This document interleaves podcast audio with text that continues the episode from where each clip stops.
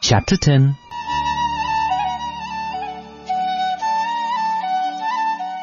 The Two Boons.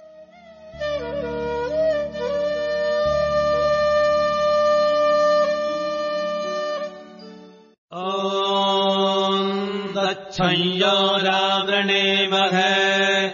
गातुम् यज्ञाय गातुम् यज्ञपतये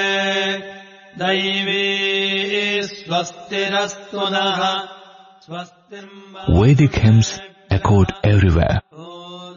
For the ceremonial bath of Rama and Sita, the holy water of the Sarayu was brought in pots of gold by attendants.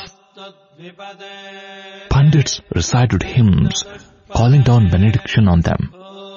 The recitation was most heartening and pleasant to the ear. सहस्रशीर्षा पुरुषः सहस्राक्षः सहस्रपात् स भूमिम् विश्वतो वृत्ता While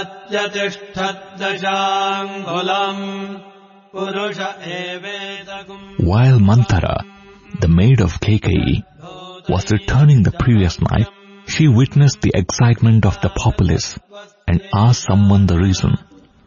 She came to know about the imminent coronation of Ramachandra, which was the cause of all the joy and exultation. She also saw the maids of the palaces of Kausalya and Sumitra dressed in jasmine white saris and bedecked in costly jewels, hurrying hither and thither.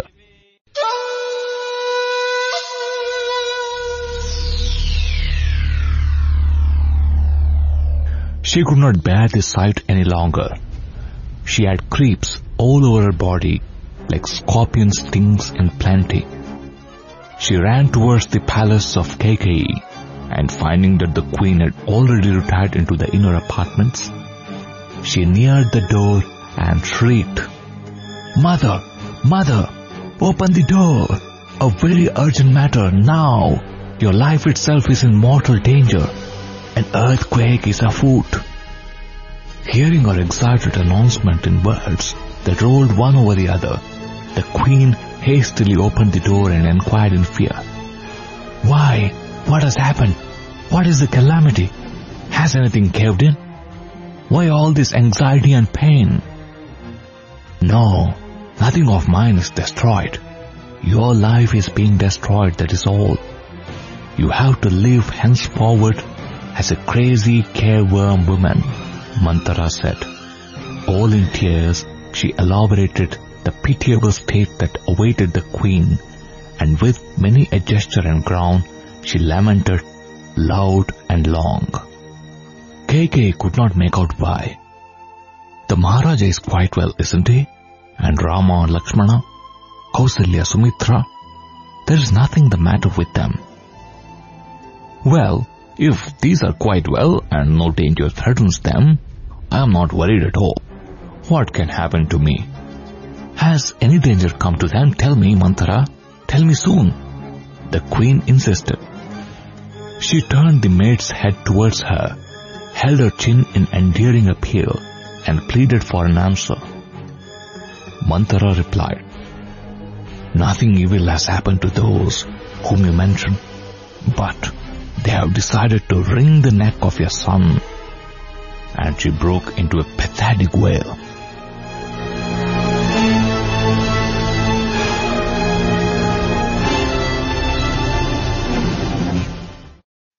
At this, Kaikeyi retorted, You are committing a mistake, Manthara. The Maharaja is not such a person, nor is Rama or Lakshmana or my sisters, Kausalya and Sumitra. These, my sisters, love my son even more than their own sons. Your statement reveals your warped mind, that is all. It is not the truth. Well, you have not told me yet what the matter really is. Come on, tell me the full story.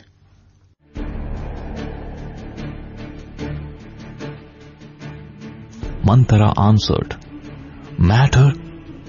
At dawn tomorrow, Ramachandra is to be crowned Yuvaraja. The senior queen, her mind full of unrestrained joy, is giving away costly silk saris and jewels to her mates. She is asking Rama to give away gold and cows in plenty. Engaged in all these activities of celebration, they are neglecting you. I cannot bear this in silence. I cannot tolerate it.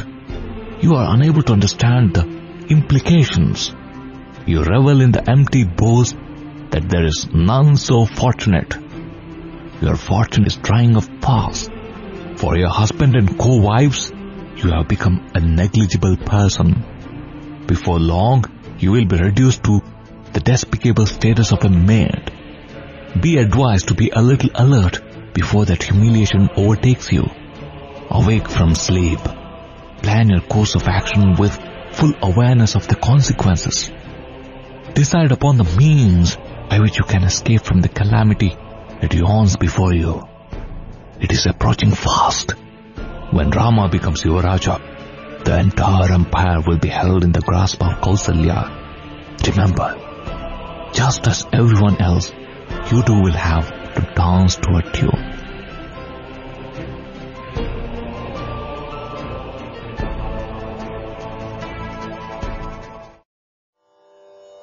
Manthara was acting a role and shedding false tears to reinforce her wily stratagem.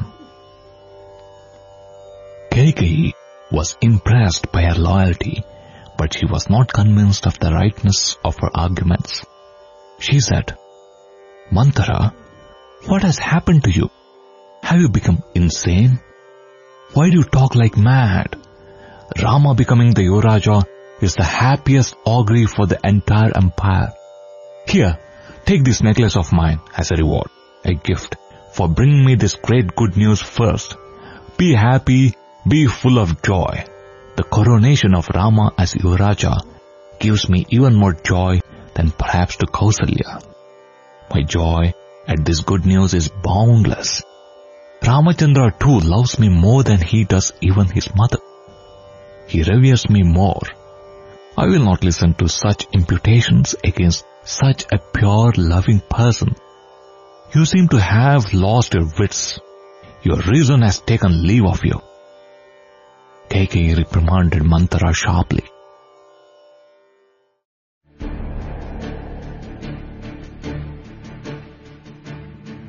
Manthara became even more demonstratively aggrieved. She got more excited and clamorous. My reason is clear and fresh. It is yours that has suffered. You are not concerned about the evil fate that awaits you. You hug blindly your old faith and fond attachment. I am anxious and worried for the sake of your happiness and self-respect. The others are all play acting and pretending just to deceive you. They have no respect for you in their hearts. The Maharaja has no love towards his other queens. He is enamored only of the senior queen, Kausalya. Just to please you, he might use endearing words now and then, that is all. But he has no love in his heart towards you. Consider this. These people did not inform you. They did not consult you about this proposal. For they have no regard or respect for you. Have they spoken to you about it even once on one single day? Consider how many months they usually deliberate and plan in order to come to such a decision. You cannot have a coronation so suddenly. It doesn't drop from the sky one fine day on its own, can it? But they have decided silently and secretly.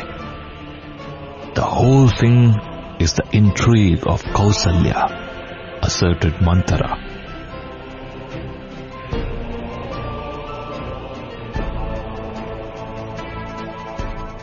Kaikeyi could not suffer it any longer. She burst out. Stop that stuff, Manthara. My sister is incapable of intrigue. She will never descend so low. It can never be. And the Maharaja, he is much nobler, more righteous than even my sisters. You cannot find in him a trace of subterfuge or meanness. They must have resolved upon the coronation quickly For good reason. The wedding celebration of Rama, which would have involved months of preparation, took place a short time, didn't it? So too, the coronation of Rama might have been decided at short notice. Why should it not be? The Maharaja himself will reveal to me the special reason that induced him to arrange it so. You have not cared to know the truth. You have conjured up all kinds of absurd reasons and baseless fears and cast doubts on the motives of innocent persons. In a few minutes, things will be clarified. Have patience. Kaikeyi admonished the maid severely. Manthara feared that the stratagem will fail ignominiously. So, she stooped to even worse tactics of persuasion. Dear mother, ponder over the matter a little more deeply. I have listened to many things while moving about outside the palace. In fact, this coronation affair has been decided upon months ago. That is the reason why Bharata and Shatrughna were packed out of the capital. They were apprehending that their presence here will cause complications. And there must be good ground for such fears, or else who will arrange for the coronation when they are away? Have you become incapable of asking yourself this simple question? Formerly, when you were accepted in marriage, Dasharatha had promised and given his plighted word that the son born of you will be crowned king of this realm. You might forget it, but I refuse to. It is the fear that the presence of Bharata here at the present juncture might rouse the memory of that promise and prove an obstacle to their plan, which made them keep Bharata out of the way by sending him to his grandfather's place. When once the coronation is accomplished, nothing can be done to reverse it. To promote this mean trick, they kept the idea secret and kept it from you so long. Think about this for a while. The inner design. You do not spend any thought on such matters. You believe all that is white is milk. Your foolishness and innocence are taken advantage by others. You simply exult in your love for Rama and recite Rama, Rama in your infatuation. Well, leave everything else aside. Did that Rama, whom you love so greatly, did he at least inform you of this great good fortune happening to him? The crooked-minded Manthara used many a cunning argument to cloud and poison the pure, unselfish mind of Kaikeyi. She said, Mother, who is there in this city of Ayodhya willing to pay some little regard to us?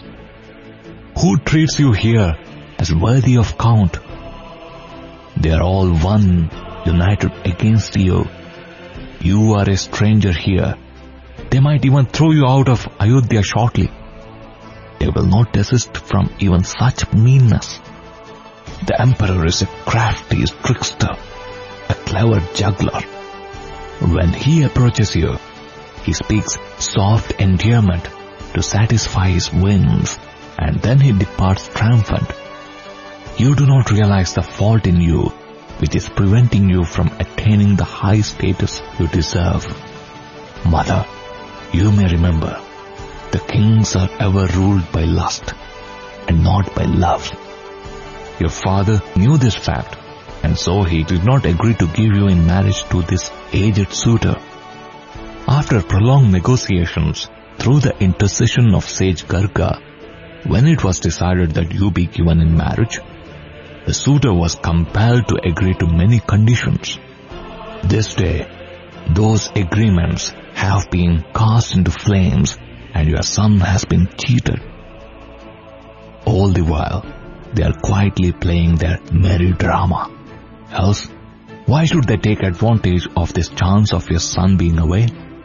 Why should they be in such a hurry that no ruler can attend the coronation from any state beyond the bounds of the empire?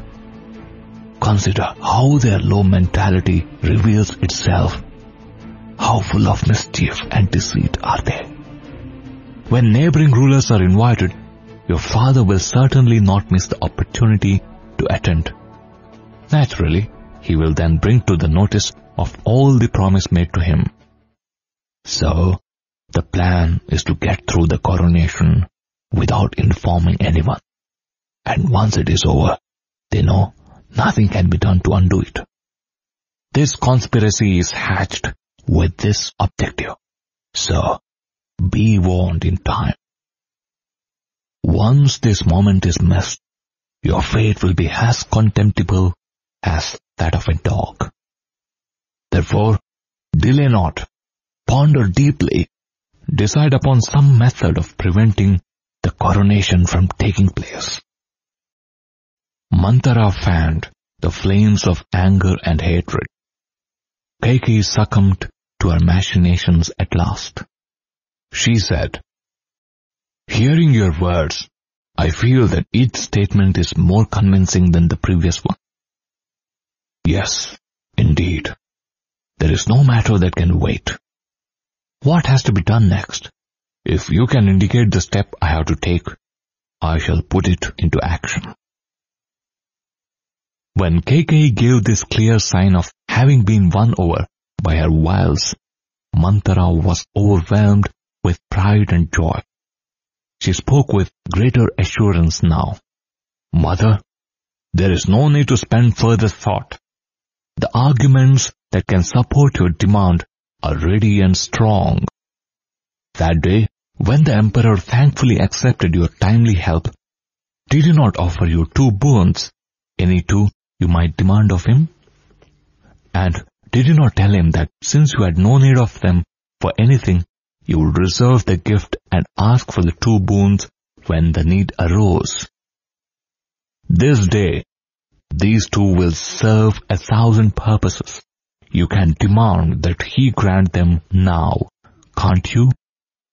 When Manthara spoke thus, plainly and emphatically, Kaikeyi raised her head as if she was startled and said, Oh, Manthara, how clever you are. Though in appearance you are an ugly hunchback, in resourcefulness and intelligence you are extremely charming. Though wanting in beauty of body, you make up by being an expert in intellectual attainments. Tell me how I am to secure these two boons, and what those boons are to be.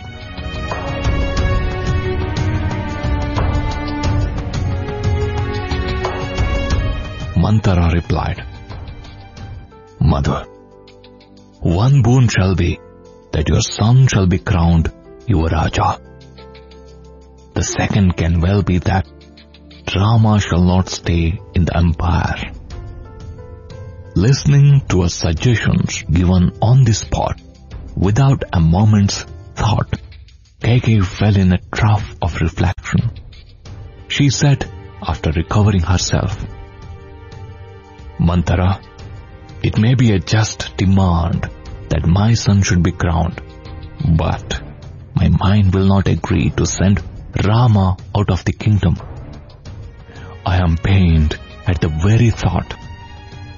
With that, she dropped into a seat. Manthara saw that she must act quickly. Mother, this is no occasion for sentimental qualms. Procrastination turns even ambrosia into poison. You have to be a little firm, or else we cannot succeed in our plan. For the cruel wrong done by them, this is no adequate reprisal. If you desire that your son must rule as king and that you should have the status of the queen mother, then act this way, or I shall end my life by taking poison. I cannot bear to see you suffer while I am alive. Manthara wept aloud, as if she was carried away by intense love towards Kaikeyi. She was the nurse who brought up Kaikeyi from childhood. She had petted her, played with her, and fondled her all these years. Towards Manthara, Kaikeyi had great affection and regard. She raised no further objection. She started to calm her sorrow instead.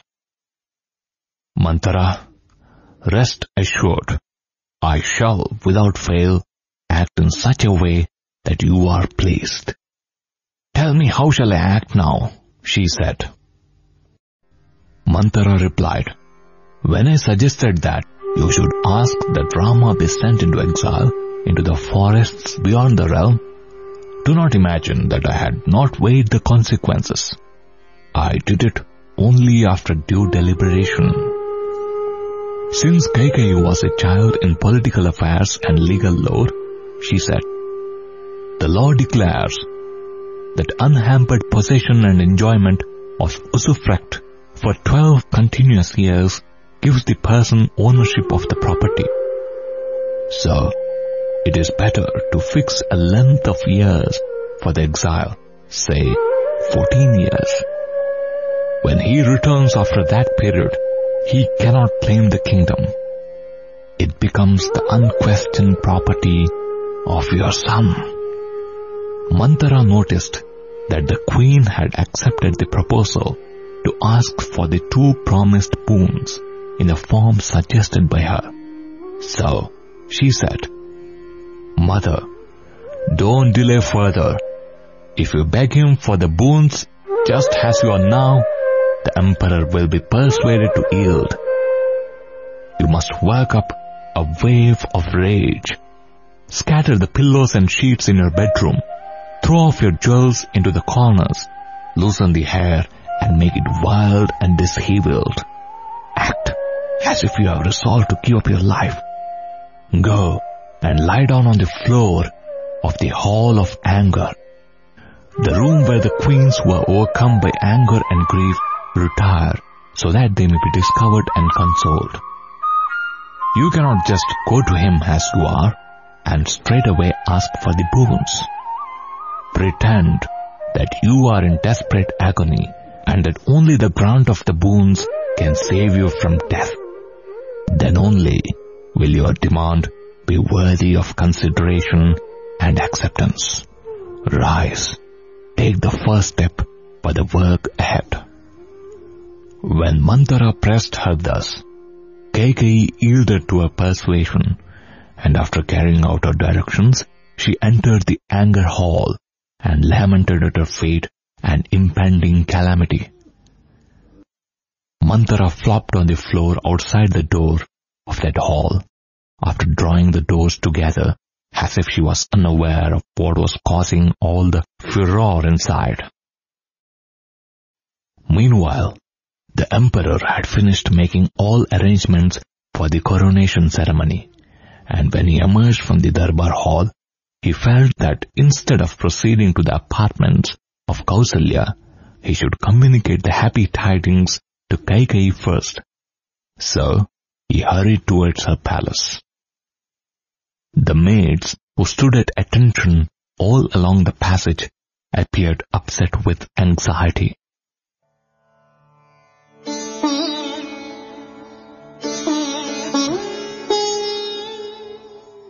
The emperor argued within himself that they had not heard the good news, for it would have lit up their faces. He pitied them that they did not know that Rama was to be crowned the next day. He directed his steps to the bedroom where he expected the queen to be. There his eyes fell on the scattered jewels, the unkempt bed, the heaps on the floor, and the general state of untidiness and distraction. He was surprised at all this and searched for the queen in the room, peeping into corners. A maid in waiting announced, Maharaja, Her Highness Kaikeyi Devi is now in the Hall of Anger. Hearing this, he was gravely upset. He turned his steps in that direction. Kaikeyi was sprawling on the floor in the blinding darkness of the room, wailing and weeping. He said, Kaikeyi, what ugly scene is this? Why are you so angry? Who caused you so much sorrow? Tell me, I shall kill them this very moment. I shall confer joy on you. You have only to tell me what you deserve. I am ever ready to fulfill your wish. Your joy is my joy. Don't you know that I have nothing in this world higher and dearer than you? Come, do not test me further. Tell me. The emperor sat by her side and caressing her head, he consoled her in various ways and questioned her about the reason for her anger and grief. Kaikeyi was in a fit of rage. She gnashed her teeth noisily. She threw aside the hands of the emperor when he tried to fondle her. She said angrily, Enough of this false pretense. I put faith in you so long and this is the degradation I have brought on myself. I do not trust you anymore. I could not believe that you are capable of this hypocritical game. Is this the punishment for putting faith in you? Go. Go to your favorites. Why sit here by my side? You mod gag your mind in one place and your tongue in another. Give your tongue to the place where you have given your mind. I am not in a mood hereafter to place faith in your words. Do not inflict more sorrow on me, but go back the way you came. What do you care what happens to me? Better to die as a queen than drag on as a slave. This is the last day of my life.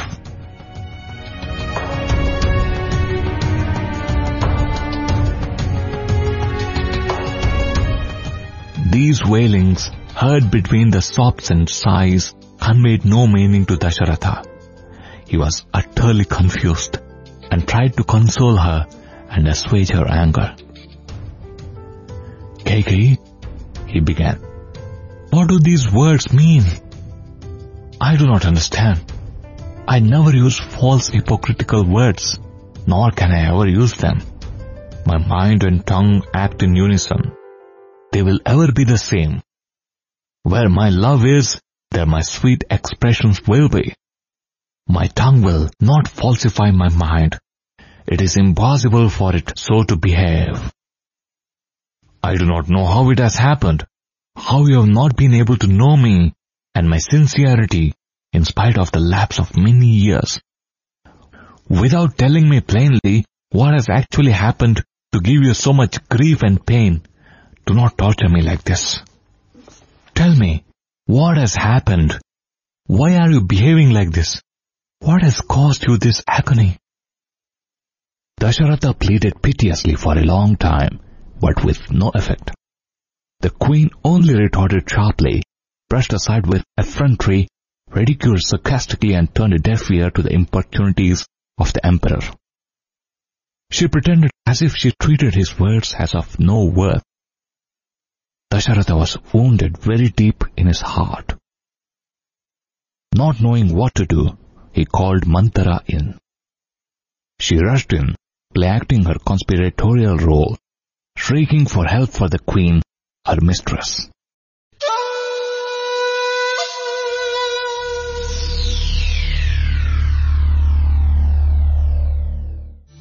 O king, save my mother! She cried and clasped the feet of the emperor. The emperor was really the embodiment of innocence. He had no trace of duplicity in him. So, he could not see through the drama they were enacting. He feared that some calamity must have happened to make his beloved so perverse and stern. So, he asked Manthara again to tell him what exactly had taken place.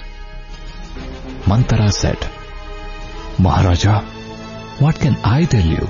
I am not aware of the least bit of what happened.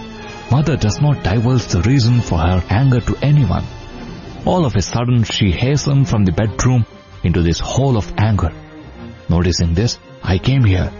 People prayed and pleaded in various ways, but she does not disclose the reason. She does not confide even to you. Will she then reveal it to poor me? We see her suffering and agony. It is unbearable. We cannot simply look on any longer. We are afraid of what might happen to her, and so We have been waiting for your arrival.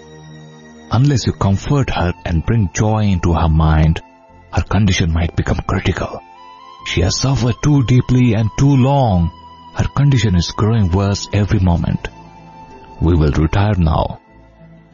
Manthara left the hall with the other maids, saying, Please find out from her the reason for her grief and anger and pacify her soon by appropriate remedies. Manthara only added to the mystery and Dasharatha was even more confused by her statements. He sat by the side of the disconsolate queen and said, Kaikeyi, why do you keep me in the dark? He gently lifted the head of the queen from the bare floor and placed it on his lap and sought to persuade her to reveal to him the reason for her inconsolable suffering. After some time, Kaikeyi shook off her silence and began to speak. Maharaja, you haven't forgotten, have you? The two boons you promised to confer on me that day during the battle between the Devas and the Asuras? Dasharatha was relieved. He said, Kaikeyi, why have you put yourself into all this temper and pain for the sake of this simple thing? I will not forget the promise of the two boons so long as there is life in me. That promise is as dear to me as Kaikeyi herself. You are the breath of my life and the promise too is as the breath. Queen, has anyone harmed you? Or is your health affected adversely? Or has any wicked person dared act against your will? Speak. For your sake, I shall face even mortal injury and punish them so that happiness may be restored to you. Do not doubt me. Oh, embodiment of charm, why do you suffer thus? Are you unaware that the entire empire is at your beck and call? Whatever you wish to have from any region, you have only to tell me. I shall secure them for you and bring you joy. Inform me, what is it that you fear? What has brought this sorrow? Do not withhold anything or hesitate to speak out. As the sun scatters the mist, I shall shatter the grief that smothers you. Dasharatha fondled and flattered the queen and tried various means of consoling her and restoring her spirits. Kaikeyi kept in her mind the advice that Manthara had given her. She resolved that she must secure from her husband a promise on oath before revealing her bitter wishes to him. To induce it out of him, she displayed exaggerated and seductive love and wiped the tears from her eyes. She held firm the hands of the king, so pitiably enslaved by her enchantments and so greatly enamored of her charms. She said, Lord, I have no resentment against anyone, nor has anyone done me any harm or dealt me any insult. I have no craving for anything from any distant region of the earth. But I have a long nourished desire, I must admit. If you swear an oath you will fulfill it, I shall tell you what it is. She enticed him with a smile playing on her face. Dasharatha too smiled in response and sidling a little towards her said, Oh, you foolish queen! For this one simple affair, why was it necessary for you to put on so much of temper and cause so much of anxiety and anguish? Hear this. Among women, you are the most dear to me, and among men, Rama is most dear to me. You are both my very breath. You know this well, don't you? I cannot survive a single day without feasting my eyes on you and him. Therefore, I swear on Rama himself. Tell me what your wish is. I shall fulfill it without fail. When he declared thus on oath, with both her hands in his, Kaikeyi was overwhelmed with joy. She rose and sat up. She demonstrated even more love towards him, for she was glad he had changed into a well-wisher of hers. She asked, O king, you have sworn on Rama. He is the witness to the oath. Is this genuine? She made her position doubly secure, saying, Lord, you are a votary of truth. You are the highest among the righteous. You are endowed with sovereign might and majesty. You must have in your memory the war between the gods and the demons. Yet, let me remind you of that exploit once again. That day, when the demon Sambara slaughtered all before him, you struggled desperately to defeat him. Had I not guarded you and nursed you into life, keeping myself vigilant and alert, you know what would have happened to you. You appreciated my devoted sacrifice and declared, Kaikeyi, you rescued me from death itself. What can I give you in return? Whatever it may be, ask me two boons. I shall fulfill them and repay the debt I owe you. The gratitude I have to evince. You desired that I should name the boons you offered to grant. But I felt then that your coming back to life was itself the most precious boon for me, and so I replied, Lord, I have no boon to ask from you now. I shall present my request for them some time later. Keep them with you in reserve for me. I pleaded with you. You were elated at my attitude and expressed your admiration. You said, you liked my renunciation and declared that the boons will be kept on trust so long as life lasts and can be drawn upon with no objections raised. All this must be fresh in your consciousness, aren't they? You are the monarch of the earth. You are faithful to the plighted word. Therefore, give me now the two boons of mine that you kept in abeyance on my behalf. Make me happy thereby. I do not demand any new boon from you. I ask only for what are really mine. I need not remind you. You know very well that it is a heinous sin to refuse to give back riches placed in trust in one's hand for safe custody. If you say now that you cannot grant them, you will be injuring me with that breach of faith. I cannot bear the disappointment. Rather than live with that sense of defeat, I consider getting rid of life is more honorable. When the husband does not honor the word given to the wife, how can the wishes of the people in the kingdom be realized?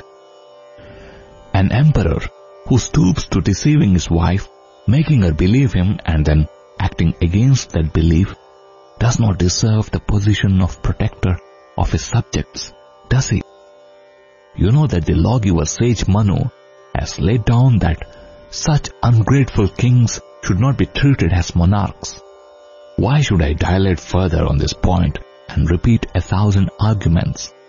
In case my boons are not granted this day, Kaikeyi will not be alive at dawn. Announcing thus, she burst into loud weeping and wailing.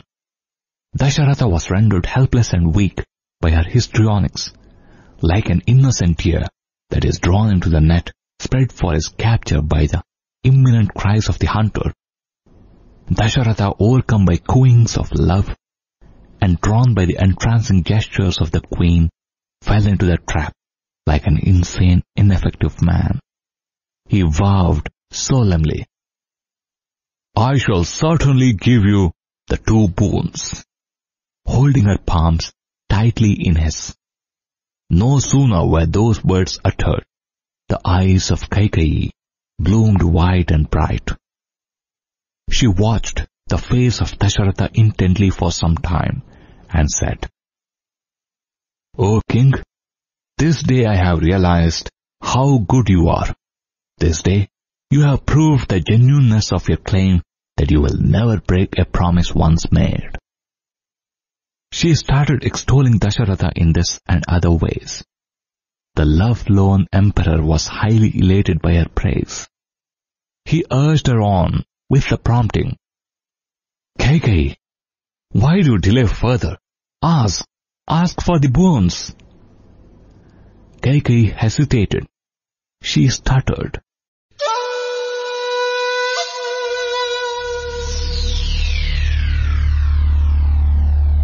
With the arrangements made for the coronation of Rama, perform the coronation of Bharata, my son. This is the first boon I demand.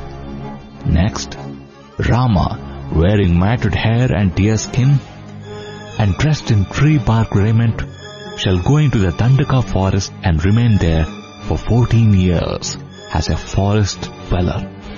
This is the second boon I ask for. Bharata must become the heir apparent, with no one obstructing his path. Rama must be sent out into the jungle before my very eyes. Grant me these two boons and maintain the honor and dignity of your line untarnished, or else assent to the extinction of Kaikeyi's life this very moment. Thus declaring, she stood up and started wildly in a determined stance like a demoness.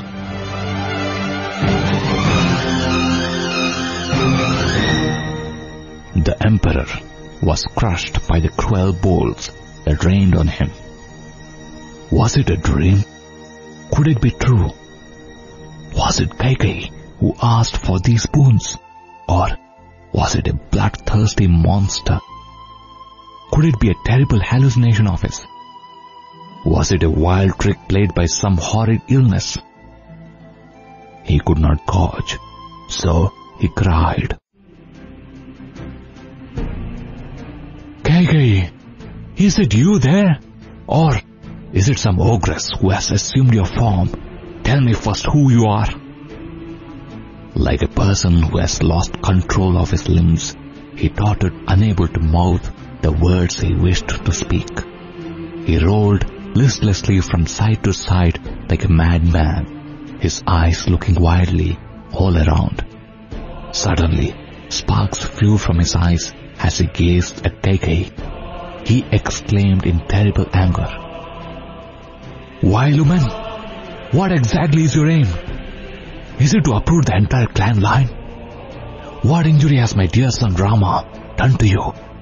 He loves you even more than he does his own mother. How could your heart agree to send my Rama into the thick, dark jungle? I took you so long to be a princess. Now, I find you are a venomous cobra. I allowed you to infest my home out of sheer ignorance. How could such a sinful idea enter your head when Rama, the very breath of my life, is being acclaimed by every being that breathes?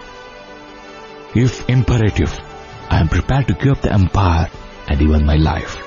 But I cannot give up Rama. No. You crave that your son be hailed as emperor.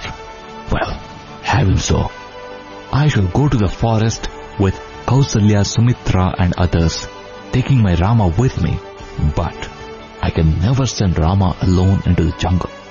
This is impossible. Give up this atrocious, sinful desire. Give up the hatred of Rama that you have cultivated. Kaikeyi, tell me frankly, do you really desire that these things take place? Or is all this merely a stratagem to find out whether I have affection towards your son Bharata? If so, you can ask that Bharata be crowned Yuvaraja, but there is no meaning in asking that Rama be exiled into the forest. Such a desire should not be entertained or expressed lightly. Kaikeyi, Rama is the firstborn son. He is the repository of all virtues. The years of his reign will be most glorious. You have told me often that you are looking forward to the time when such golden dreams will come true. And now, you want that self-same Rama should be sent into the forest? What is the deeper meaning of this request? Are you joking with me? If it is all a joke, why this scene in the hall of anger? Why this rolling on the hard stone floor? Jokes do have limits beyond which they become pitifully cruel. I cannot entertain the idea even as a joke. No, I can never be separated from Rama. Kaikeyi, you have been behaving like an intelligent woman all these years. But now your intelligence has been crooked and wicked. Such perversions are always harbingers of self-destruction. It is a heinous sin to injure the good. Of course, the good will not be affected by these tactics. The stratagems of the wicked will only promote the fame and glory of the good. They might appear hard to bear only for some little time. Your wicked plans appear to me to be fraught with disaster to the Ikshwaku dynasty itself. For until this moment, you have never spoken an unpleasant word or thought of an inauspicious act. I find it impossible to believe that it is the same one who is asking me such things today. Kaikeyi, you were all along afraid of transgressing the codes of moral law. You are anxious to win the grace of God by means of each little thought, word and deed. Where has that fear of unrighteousness gone now? What have you done with that devotion to God which kept you on the path of righteousness? What is the gain you look for when you want Rama to sent to the forest for 14 years? His body is soft and tender, like the petal of a freshly blossomed flower. He is most charming to behold. Rama is so enticingly beautiful. Of what profit is it for you if he suffers unbearable pangs of pain in the forest? In this palace, there are many thousands of attendants and maids. Can any one of them point a finger at him and say that he is faulty in any respect? Well, leave alone our palace. Can you bring from the capital city any single person? Can you name anyone who blames Rama? He has discovered many a mystery and relieved them with gifts and riches. He has shown great consideration for them. He has noticed many who are homeless and provided them with houses. By his love and care, he has won the affection of all people. That you should harbor hate against such a lovable son strikes me dumb. I cannot find words to describe your devilish cruelty. There are many who exploit their own subjects and act only to foster their own selfish interests. Such demons are appearing in good numbers today. But in your eyes, due perhaps to the age or your own past sins, persons who assuage the wrong done to the poor and the distressed and foster their advancement, those who directly inquire into their difficulties and problems and effort relief, such good men appear bad, deserving exile and punishment. Everyone in this empire relishes listening to the virtues of Rama and takes great delight in recounting his goodness. While they feel exhausted in the fields, farmers and laborers sing songs of Rama and his charms to make their tasks lighter. When I came to know of this, I was filled with joy. How can your heart agree to inflict on such a compassionate soul this excruciating sentence? This very evening, when I placed before a gathering of sages, elders, ministers, leading citizens, scholars and many experts in statecraft the proposal for the coronation of Rama, no one raised a note of dissatisfaction or dissent. On the other hand, they praised Rama in countless ways and declared that it was a fruit of the merit that they had accumulated in many past lives that they could now secure as heir apparent and lord, a spiritual hero who had mastered his senses, an embodiment of selfless activity and having unflinching loyalty to truth. They indicated their joy by continuous Jai Jais. Is this treasure of my love this favorite of my people, whom you seek to send into the forest?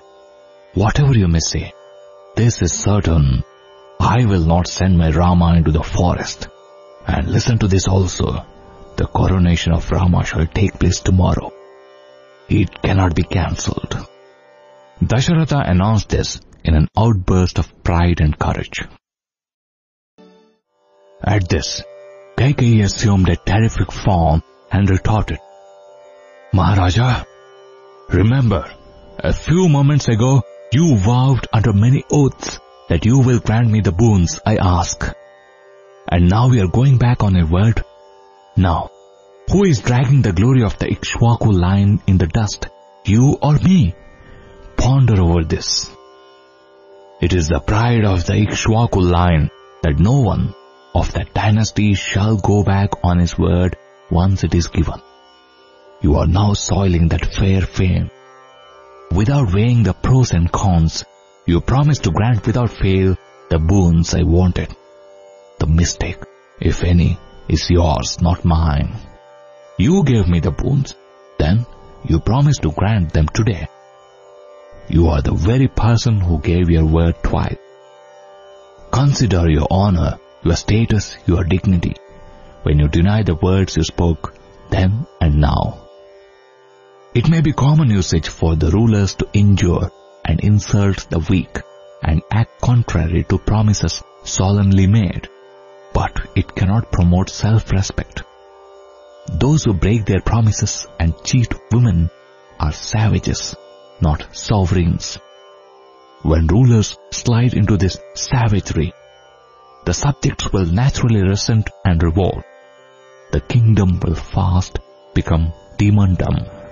All these years, you have striven to acquire honor and renown, and you have won them to a large extent.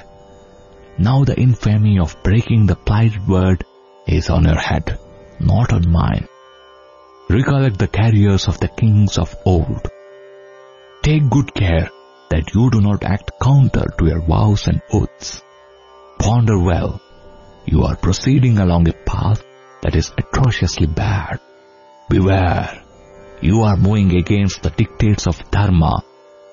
Well, were you as intelligent as you are reputed to be, you should have first ascertained fully the nature of the boons I wanted before you gave the promise.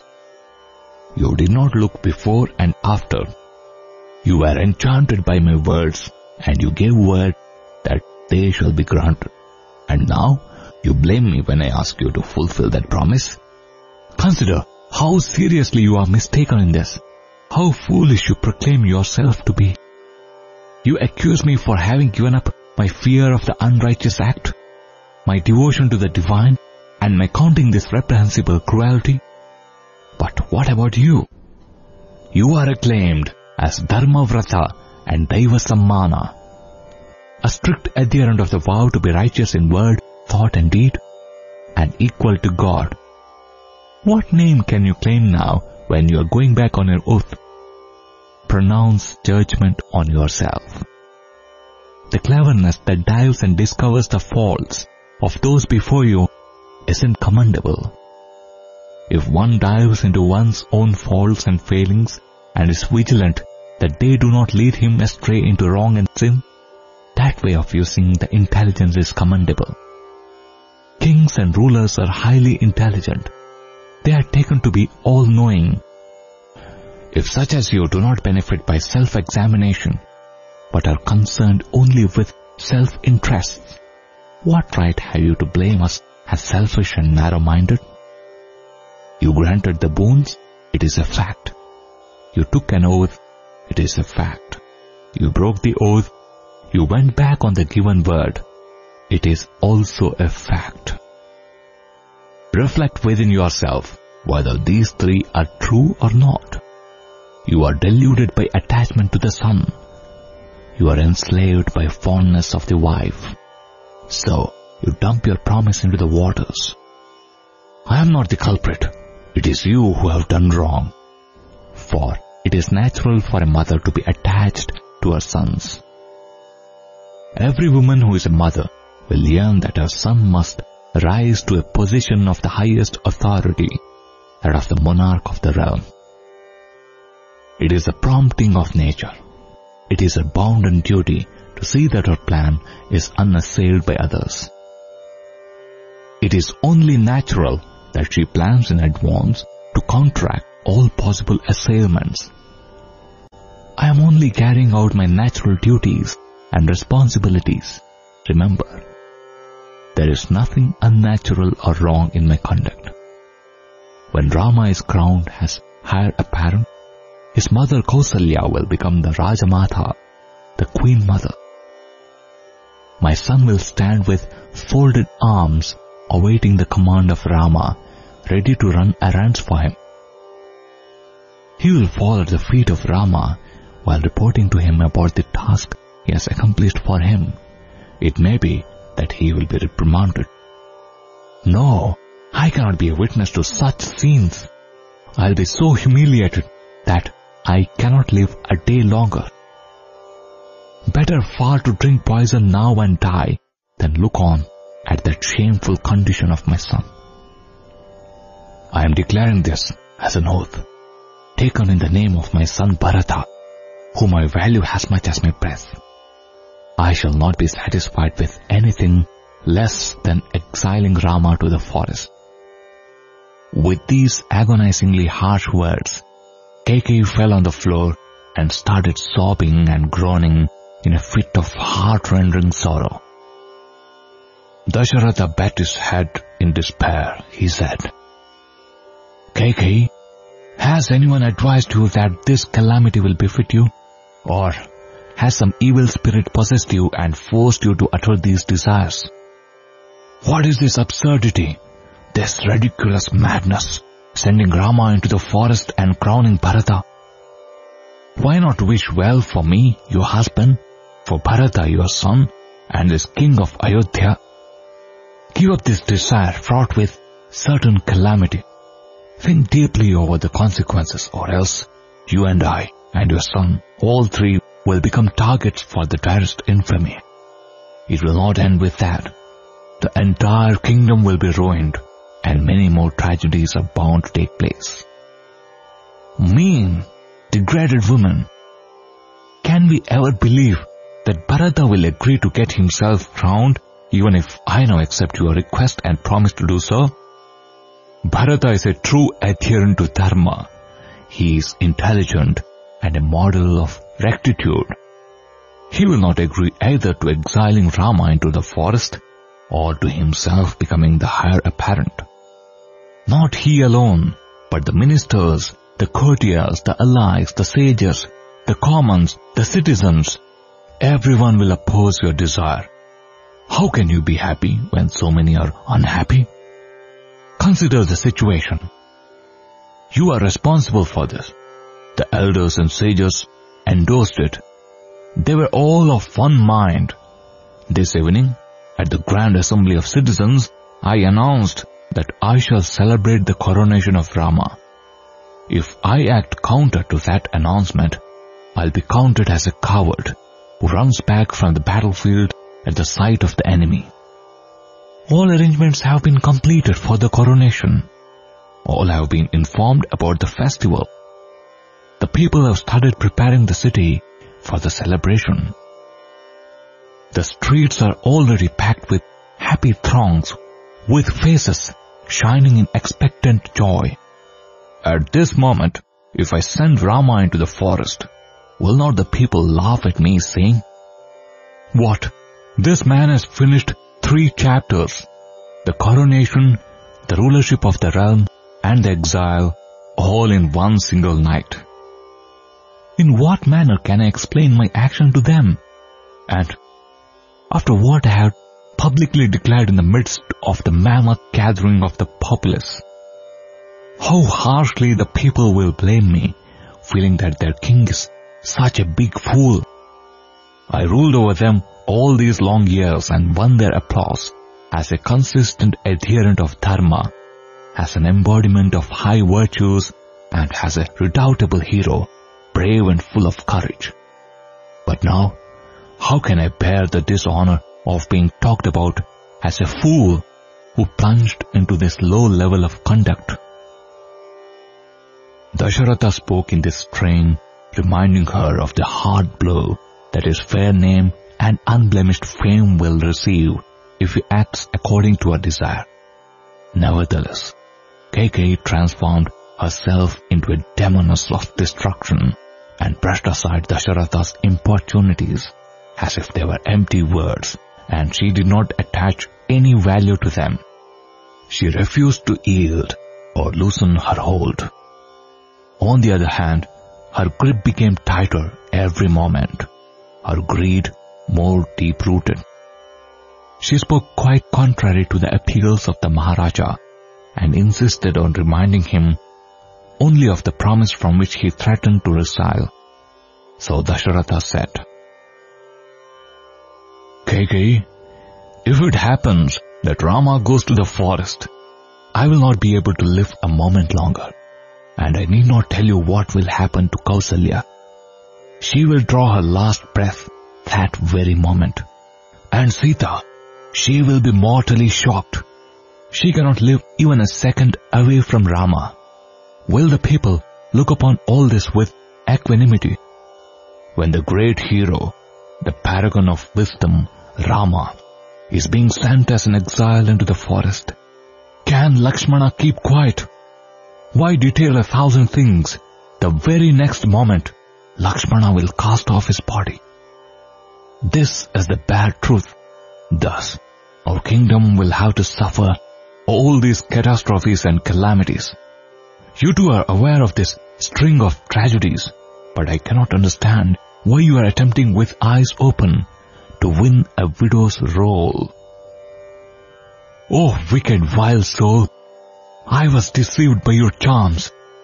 It was like cutting one's own throat while charmed by sword of gold. I drank the cup of milk unaware that it had poison in it. You cheated me with many a winsome trick. At last, you have planned to consign to the dust my dynasty itself. Shame on me! What a fool I am! I secured this son after performing a scriptural yaga, a sacrifice. Divine grace gave him unto me.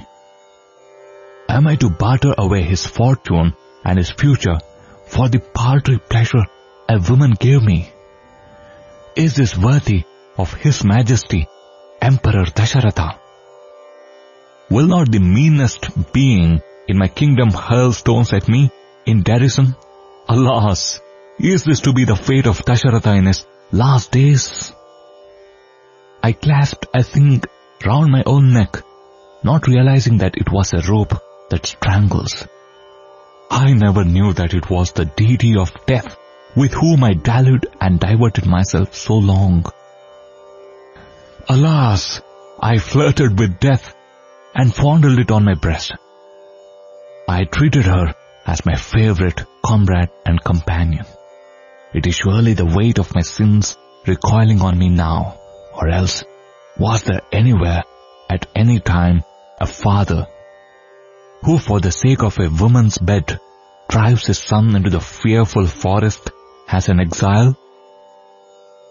Ah, what strange behavior is this of a human being? I am unable to believe this in spite of everything, Kaikeyi. Change your foolish thought Rama will not go against any word of mine. The mere report of these happenings is enough. He will prepare himself to move into the forest. He will not even ask the question, why are you anxious to send me into the jungle? He is of such sterling virtue. Why mention only Rama? No one of my sons will disobey any of my commands. Bharata will be disgusted when he hears of your plan. He may even ignore the fact that you are his mother and behave quite inexplicably. He may be ready for any dire step. Rama is his very life, his vital breaths, all the five put together. He may do something to defeat your pet desire. That is to say, he may exile himself into the forest and ask that Rama be crowned. He is of that stamp of goodness and rectitude. I am wondering at your crooked intellect, which cannot grasp the workings of Bharata's mind. Kaikeyi, wicked designs are precursors of self-destruction, as the saying goes. This design has entered your head, presaging your ruination, remember. You are bringing on the fair name of the Ikshwaku royal family an indelible blot. You are plunging so many into fathomless depths of grief. You are bringing about their end. Can so many lives be hurt for the sake of this fell desire? What happiness do you hope to have after perpetrating all this? Even if you do achieve your goal, will that be Ananda? Can you call it so? Oh, shame! Those who exult over the sorrows of others are in truth sinners of the darkest hue of demonic brood. Those who strive to cause joy to others, those who yearn that others be happy, they are the holy ones. You are a queen, you are a princess of royalty born, yet you are not conscious of this elementary truth. You are a disgrace to royal blood. One final word. Rama is my very life. Without him, I cannot hold on to life. No, I cannot continue to live. He will not disappoint you. So, though I may not order him by word of my own mouth to go into the forest, he may on hearing of my oath and your desire, himself proceed thereto in order to make my word valid. He won't delay or debate. And as soon as I hear the news of that event, know that I draw my last breath. Lakshmana, Sita and Kausalya may, in all likelihood, follow Rama. Kausalya cannot exist alive apart from Rama. Sita will not stay away from Rama. Lakshmana cannot walk except the footsteps of Rama. Urmila too may proceed along with Lakshmana into exile. There will be none here then to perform the funeral rites of this body and days will elapse to get Bharata and Shatrughna from the Kekeya kingdom. Till then, this will have to lie without the ceremonial. Perhaps the people will rise against me for having descended to this low level of wickedness and condemn my body to be thrown as carrion for crows and vultures, since it does not deserve decent disposal. Perhaps no, for my subjects will wait until Bharata arrives, embalming the corpse by some means or other. Bharata will never agree to accept the throne and be king. Under such circumstances, he is not entitled to touch the body or perform the funeral rites. Come, at least promise me that you will have my funeral rites performed by him. He pleaded. He said, Of course, I am sure you are ready to promise me, sir, for you are after the Ananda you hope to derive from a widow's life. What is it that you hope for? Tell me, O wild viper. You have turned into a demon at last. Are you undermining and laying under the earth the Raghu clan, this royal line? Is this the upsurge of your basic nature? Or is it some mysterious divine fate that docks your thought and forces you to act against your will in this strange way? I find it beyond me to gauge the secret. While Dasharatha was being tortured in mind like this, the night rolled on into the third quarter. He groaned like a man in great pain, afflicted with some mortal illness. He was caught in the coils of agony. Dasharatha tried his best now to win the affections of Kaikeyi and persuade her to accept the coronation of Rama. He began to flatter her in honeyed words. O Queen, you are the embodiment of auspiciousness and prosperity. I treated you so long as my very breath. You too fostered and guarded me as if I was your very heart. Come, let us spend the remaining years without giving room for scandals about differences between us. Let us be peaceful and happy during the rest of our allotted lives. Oh, charming princess, I will not live many years more. Throughout my life, I have famed as a steady adherent of truth, and all men honored me on that account. I have sworn at the public gathering that Rama will be crowned tomorrow as heir apparent. Consider how my subjects will despise me if the function does not take place. Consider how they will cast insults at me. You saved me that day during the battle between gods and the demons. Are you giving me up now when something worse is threatening me? This is not just or proper. Well, I shall endow on you this entire kingdom as dowry. Crown Rama yourself tomorrow. Bharata too will be very happy if you do this. Not merely he. Ministers, sages, elders, scholars, common citizens, the entire populace will appreciate and thank you for this. Your fame will last eternally on this earth. Instead, if you create obstacles in the way of Rama's coronation, the whole world will castigate and condemn you. Even your son will find fault with you and fall foul of you.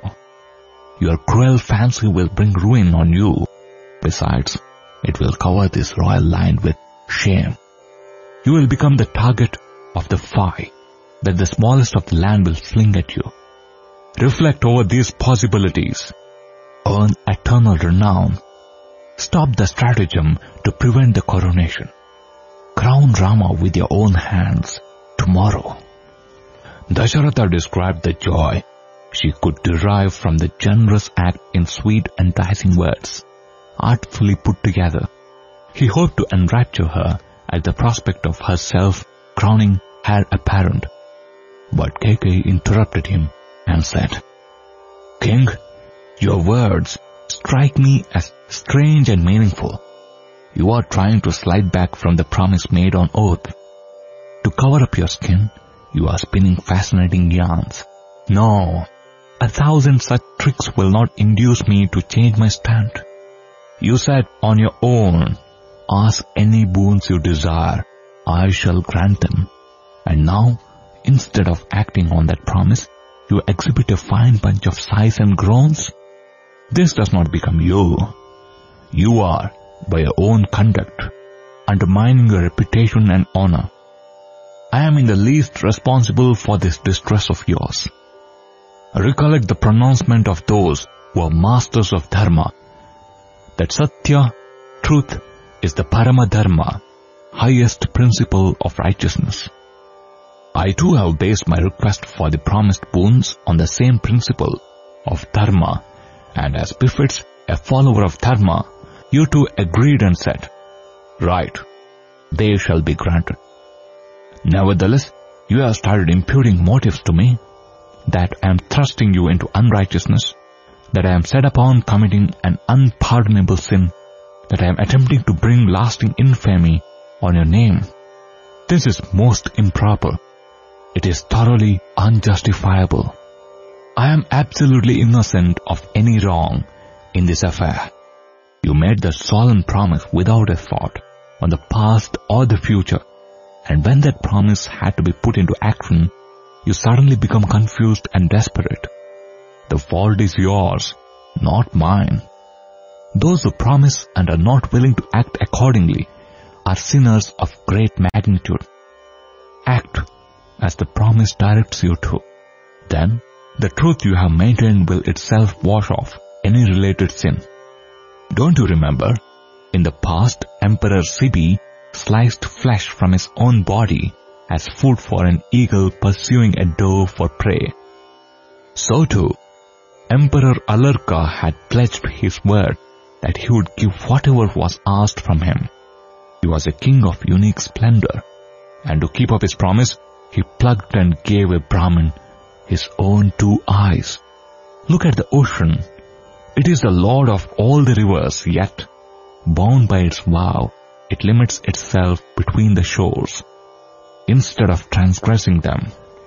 Why repeat a thousand examples? For all things, for all men, truth is the highest authority, the highest ideal. Truth is Brahman. Truth is the primeval sound. It is Dharma. Truth alone undergoes no change or diminution. Royal majesties like you should not give up the imperishable for the sake of the perishable. Hold fast to the promise you made and ensure lasting fame and glory for yourself. That is the right thing to do. Do not yield to delusive attachment to the son, deceptive sympathy for women. Do not overrule the dictates of political idealism and royal obligation. Do not tarnish the Ikshwaku dynasty with irredeemable dishonor. Don't plan otherwise. call Rama to your side and tell him to get ready to proceed to the forest and set on food preparations to call Bharata from where he is now to the city. Instruct the ministers concerned to attend these matters without delay. See, the eastern sky is getting bright. These two boons must be realized before dawn. However long you argue, I will be content with no less. If, on the other hand, you are adamant and you consummate the coronation of Rama, I am determined to end my life in full view of the thickly packed assembly. This is my vow. This shall happen. Dasharatha watched Kaikeyi, raging and swearing, angry and fearful. He could neither demonstrate the rage that was surging within him, nor could he suppress it. He was like Emperor Bali, who promised three feet of land to God in the form of Vamana, but discovered that he could not fulfill that promise, for Vamana measured the entire earth with one foot, the entire sky with another foot, and stood asking for the third foot of land that had been gifted to him. Dasharatha dreaded the curse that awaited him for breaking the rules of Dharma. His eyes were dimmed with doubt and despair. His head became heavy on the shoulders. He fell on the floor where he stood. At last, mustering some courage, he shouted, O sinful woman! If the coronation of Rama is cancelled, my death is a certainty. After that, you can rule over this kingdom as a widow, as freely as you wish. Giving vent to his anger in this strain, Dasharatha cried out, Alas, Rama! Has it come to this that I have to send you with my own consent into the forest? No, I will not send you. I will rather give up my life. I cannot keep alive a moment apart from you. Oh, vicious demon! How could your heart entertain this dark plan of sending my lovely and tender Rama into the thick, dark, wild jungle? Horrid fury! What a monster have you become! And with that, Dasharatha swooned and soon lost consciousness. Night was melting before the brightening dawn. The nine instruments of music at the palace gate heralded the day while Vasishtha beckoned Sumantra, the minister, and said, Go, the auspicious hour fixed for the rite of coronation is approaching. Many preliminary rituals have to be attended to. Go and inform the Maharaja that his presence is urgently needed. Convey the message that Vasishtha is waiting for his arrival. Sumantra, being an old faithful, had the freedom to enter any of the inner apartments of the palace. So he hurried into the chambers of Queen Kaikeyi in search of the emperor. Entering the hall, where the royal beds were, Sumantra was shocked out of his wits. He was aghast at the sight of the emperor fallen on the floor. Are my eyes seeing aright? He wondered. He lost his moorings. He went near the king and said, King, this morning must find you like the sea at moonrise, heaving with ecstasy. I cannot understand why you are lying prostrate on the ground. The auspicious hour is approaching. The great sages, learned in Vedic lore, are ready in their roles waiting your arrival at the hall of ceremonies. Rise and wear royal robes and jewels and come into the hall, accompanied by the queens, in lustrous imperial splendor. The sage Vasishtha bade me hither to bring you into the holy precincts of the throne. Listening to his importunities, Dasharatha could not restrain the outbursts of his grief. He wept aloud and spoke to the minister between sobs thus. Sumantra, your adulation pierces my heart. Sumantra could not take a step forward, nor could he move a step backward. He stood transfixed where he was. He prayed with folded hands. Maharaja, why this turn of events? At a time when you have to be immersed in Ananda, why this grief, this piteous weeping? What is the reason behind all this? It is beyond my understanding. When Sumantra stood hopeless, sunk in sorrow, Kaikeyi intervened and said, O oh, best of ministers, the emperor spent the entire night without sleep in anxiety about Rama. If you can go immediately and bring Rama with you here, the mystery will be unraveled. I am telling you this. Do not misunderstand me, but bring Rama here quickly. Sumantra took her instructions as the commands of the sovereign. He hastened to the residence of Rama. At the entrance of that palace, he saw on both sides long lines of attendants and maids, carrying huge plates containing gifts of silk, jewels and gems, garlands and bouquets, scents and sweets. It was a delight of eye, but Sumantra did not stop to cast a look at them. When he hurried into the palace, he felt something lacking all this festivity. He was overwhelmed and nonplussed. The joy that he had felt earlier had turned into sorrow. Riding in his chariot towards Rama's palace, he had noticed how the hundreds of thousands of loyal subjects who filled the streets talked among themselves that he was on his way to bring Rama into the coronation hall for the ceremony. He saw their faces blooming in joyous expectation. They scarce winked their eyes, lest they miss some incident or facet of joy. At last, Sumantra stepped without any question asked into all sections of that seven-storied mansion. As a fish dives noiselessly through the depths of a flooded river, Sumantra glided through the corridors and halls of the palace. End of chapter 10. Sai Ram.